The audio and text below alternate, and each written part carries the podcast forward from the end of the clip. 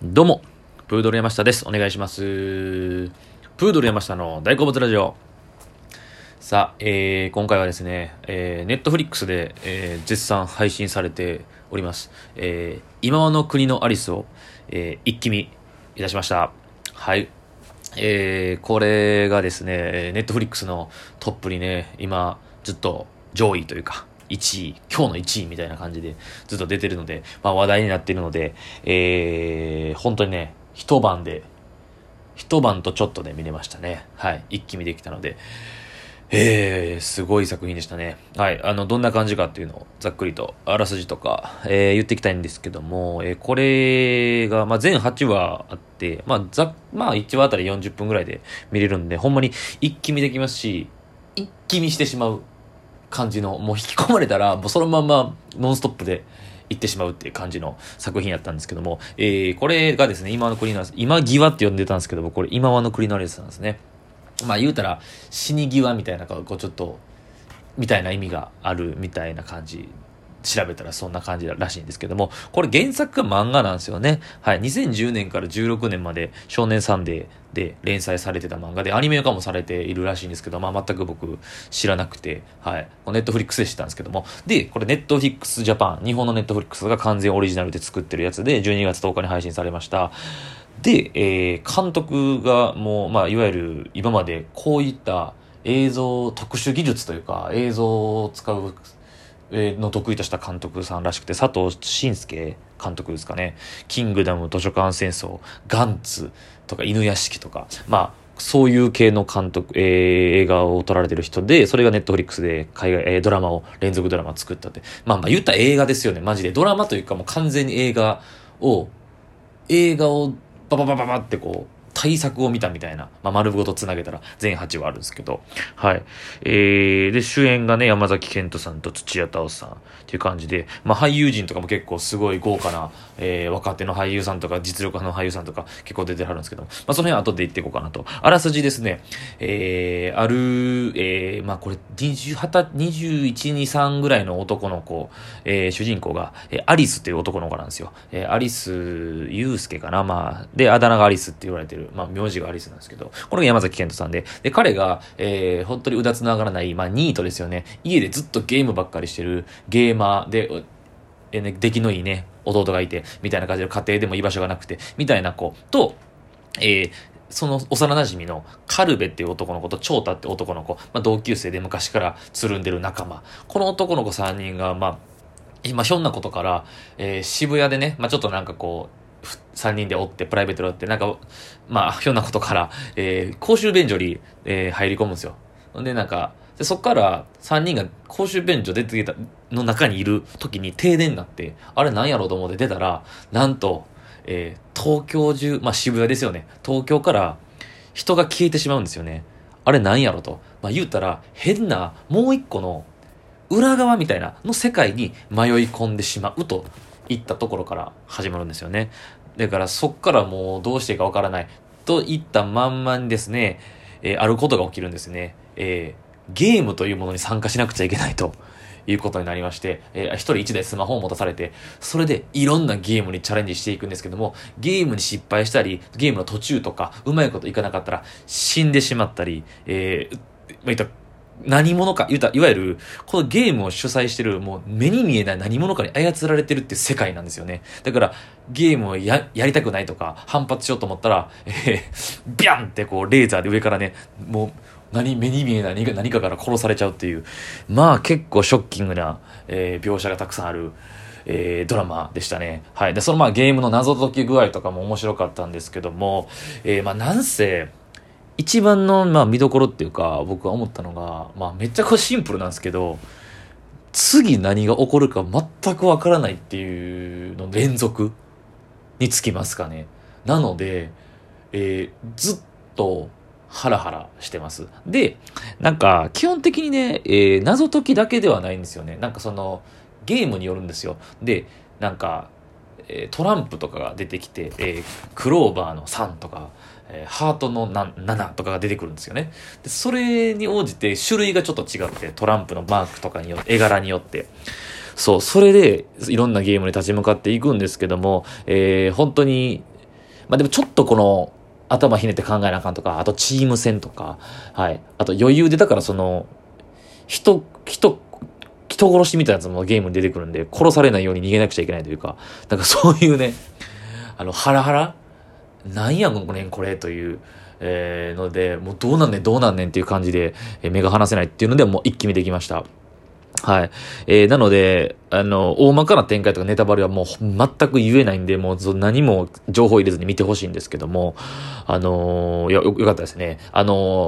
そんなにがっつりその漫画とか日本映画とかアニメとかにそんなに詳しくない僕であっても、まあちょっと思ったのは、まあ、ガンツとか、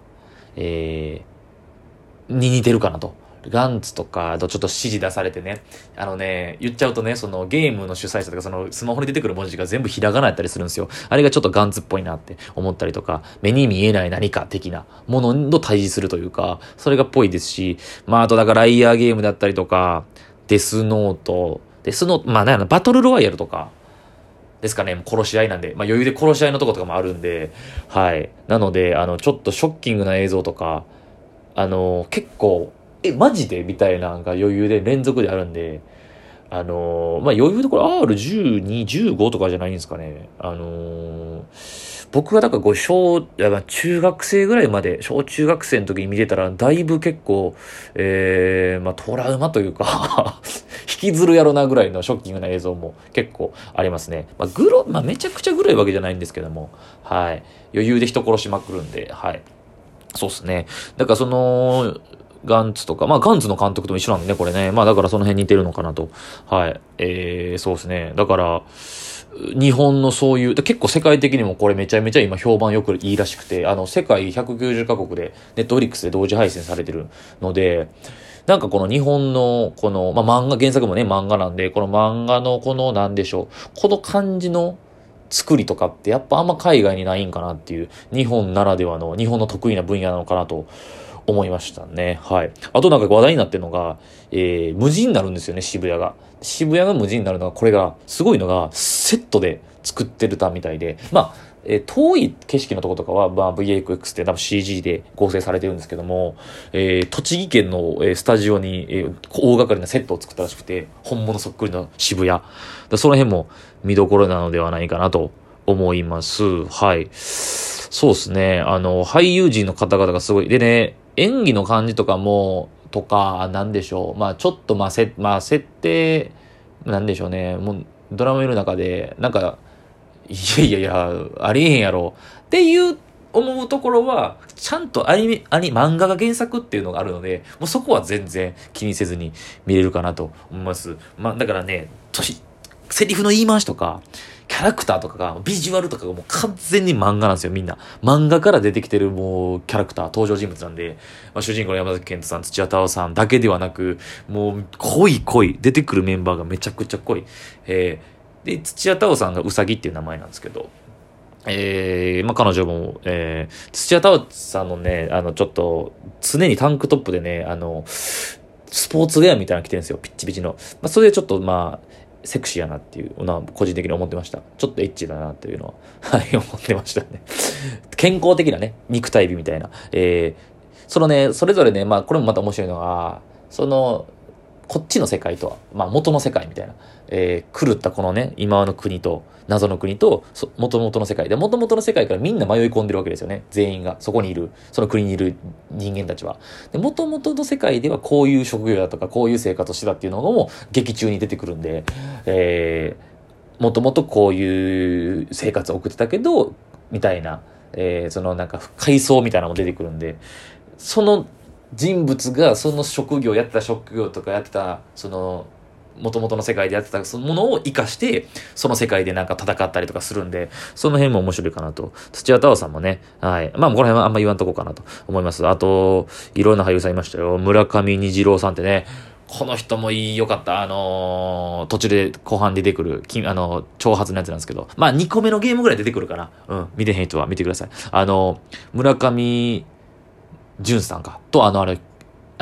アさんの息子さんっすね。2世の、僕前ね、ミウ404で出てたんですよ。星野源さんの刑事ドラマに。